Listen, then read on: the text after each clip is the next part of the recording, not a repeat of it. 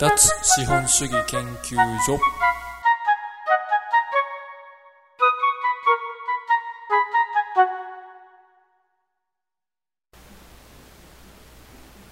えー2021年1月10日日曜日。脱資本主義の守です、えー本日2回目の収録です。連日やってみました。まあ、前回のも自分でも聞いてみて、まあ、気づいたことがいろいろあるんですけど、うんと、まず、まあ、音質これはちょっと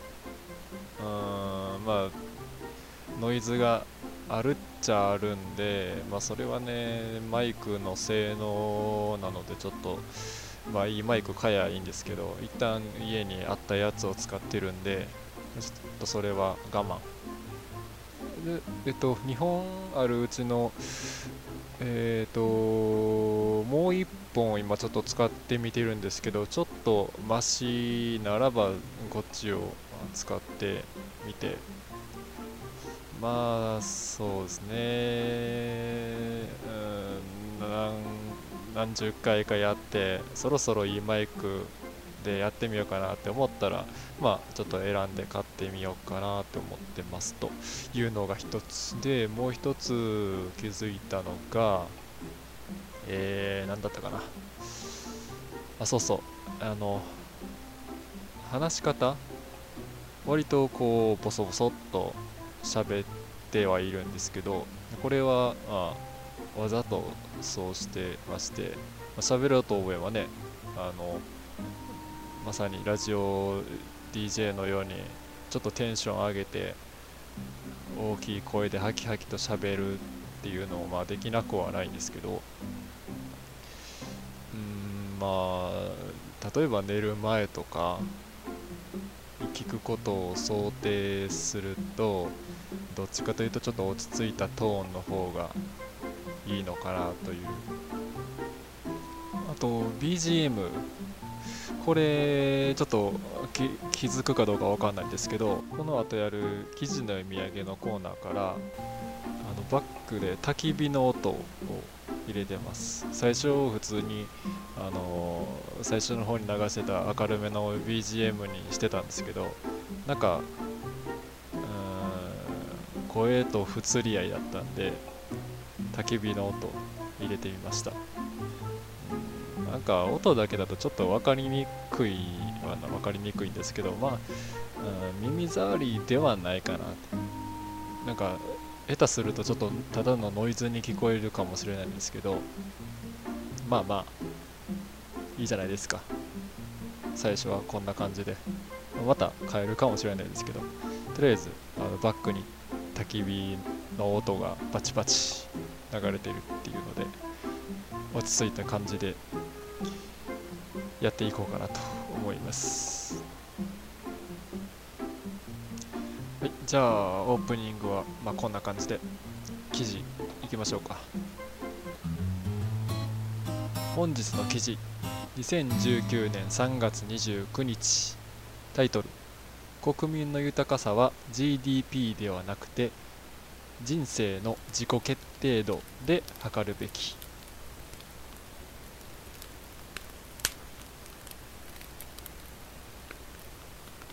資本主義でやっぱりどうしても納得いかないのが GDP で国の豊かさを測るというところなんです。資本主義がいくら自由な社会だと言ってもお金が使われれば使われるほど豊かになるという体で物事が決められていくのでどうしてもいいこととは思えないんですね。えっと、現代ビジネスの中の記事でちょっと面白い内容があって、えー引用します。自己決定は所得や学歴よりも強い影響を持っている。自分で人生の選択をすることが選んだ行動の動機づけと満足満足度を高める。それが幸福感を高めているのであろう。という内容ですね。これ結構面白くて。えーまあ、皆さん知ってるかもしれないんですけど収入の額もまあ確かにある程度は幸福度に影響するんですけどイコールではないです。より幸せな暮らしを求めて、まあ、私のようにあの、まあ、銀仕事を辞めて田舎に移住する人もいるぐらいなので結構そういう人いますよね最近は。じゃそういう例えば田舎に移住する人の幸福度ってどうすれば測れるんだろうって考えるとさっきの引用した通り自己決定になると思うんですね。都会で一流企業で仕事するっていう道を捨てて自分に必要なものは何かっていうことに向き合いながら田舎で暮らすという決定を自分でしてそれを実現した。これはね幸福度がそれは高まるでしょう。自分で決めて実行してるんですから。たくさん稼いでたくさんお金を使うことに喜びを感じるかどうかっていうのは稼ぎたい人とそうでない人で違うじゃないですか。でも自分で物事を決められることに喜びを感じるっ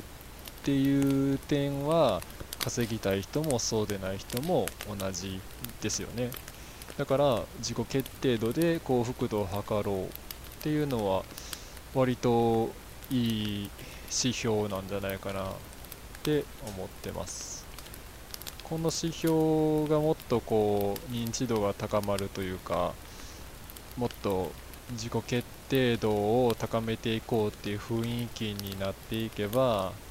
例えばやりたくない仕事やりたくないことをスパッとやめる文化がもっと広まってもっと活気のある社会になっていくんじゃないですかね。なんか日本って仕事は3年辞めるなみたいな言われるじゃないですか。続けることがいいことみたいな、まあ、続けることいいことではあるんですけどしんどいのにいやいや続けてても結局ね仕方ないっていう場合が多いです。特に最近なんてやっぱ好きなことを突き詰めるっていう重要性がどんどん高まってきてるのでこのポッドキャストだって前の放送ではあの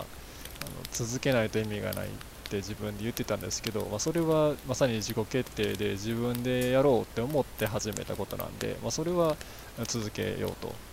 で仕事も自分で決めて始めたんじゃないかってまあ言うかもしれないですけど、まあ、仕事は仕事でねあのサラリーマンなんて人の言うことを聞くっていうのが基本仕事内容なんで入ってからじゃないとわからないことってないっぱいあるじゃないですか。にもかかわらずそれをあ問答無用で続けろっていうのってちょっと違うんじゃないかなと。その都度その都度自分で考えて決定してで、えー、自分の行動に責任を取るっていうことができればいくらやめたって全然問題ないしもちろん幸福度だって下がらないしっていうことにつながっていくんじゃないかなと思います。なのでうーん GDP ねいつまで続けるんですかね。お金使えば使うほど幸せになるってそろそろもうみんなちょっと違うって分かり始めてるんじゃないかなと思うんですけど多分まあまだそのまま日本は行くんでしょうね。GDP を上げて経済成長だっていう、うん、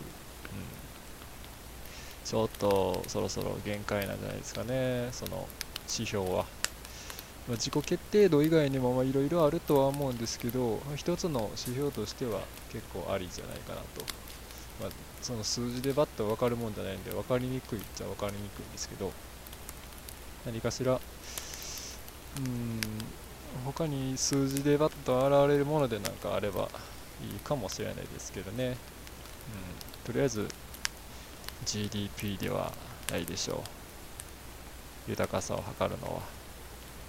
って思います。これに関する記事は結構書いているんでまた次の次の放送にでもちょっとそこについて深く話してみようかなと思います、まあ、もう一本やってもいいんですけどまあまあいいでしょう。2本目もこのぐらいで。お便り。お便りいきましょう。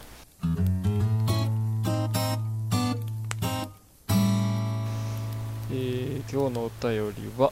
大阪の一人世代万歳さんからのお便り。お金で買えないものなんてないと思います。あるなら反論してください。というお便りです。こう自作自演で反論するっていううんこのねお金で買えないものはないっていう問題うんまあね、大抵、まあ、買えますよ。確かにね。お金があれば。ただ、うん、今のところ分かっている買えないもの一つだけあげるとするならば、まあ、前の放送でも言ったんですけど、こう承認欲求を満たしてくれるパートナーは、これはね、お金では買えないですね。えとまあ、確かにお金を持ってるといろんな人が寄ってきてパートナー、うん、表面的にパートナーと呼べる人が、えー、見つかるかもしれないですけどじゃあそれその人ってお金がお金を魅力に感じてやってきた人かもしれないですよね。であればお金を稼ぎ続けないとその人には認められないもっと言えば、えっと、例えば年収1億ありますとそれを魅力に思って今のパートナーは一緒にいてくれるって考えると世の中には2億5億10億もっと稼ぐ人なんていくらでもいるので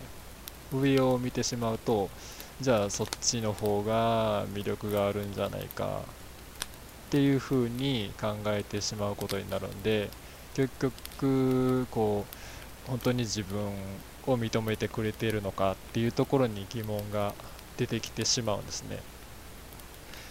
いや年収1億あったら2億10億までもう気にしないだろうもう満足するだろうって思うかもしれないですけどそういうそんなことはなくてやっぱり、うん、人間上を見てしまうですね。1億あったら2億10億を見てしまう。10億あったらもっと上を見てしまう、うん、結局下をねはもう見ないですね。あの上に行くと、まあ、そもそも周りの人間も変わってきますしうん金持ちが周りに自然と人間関係変わって周りにも金持ちが増えていくのでそればっかり見えてしまうと、うん、その承認欲求っていうのがまた、うん、ゼロに戻ってしまう。ってことを考えると、うん、お金ではやっぱり買えない。まあ絶対、えー絶対買えないというか、うん、お金だけでそのパートナーが見つかるっていうことはまあないですね。逆にお金がなくともその自分の人間性というかを認めてくれるパートナーと出会えたらそれはあの他人と比較するものじゃないんで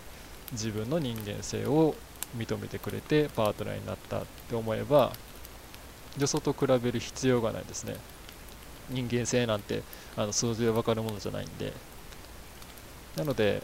うん、お金があってもなくてもパートナーは見つけられる。お金だけで見つけられるものではない。と考えるとお金で買えないものはある。それは自分のことを本当に認めてくれるパートナーです。というのが答え